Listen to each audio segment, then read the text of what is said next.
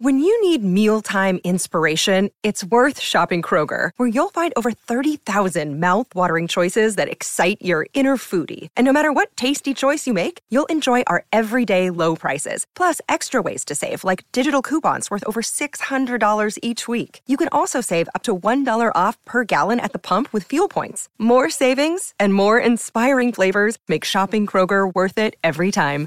Kroger, fresh for everyone. Fuel restrictions apply. Il 21 gennaio del 1871 cambia la capitale d'Italia. Wake up! Wake up!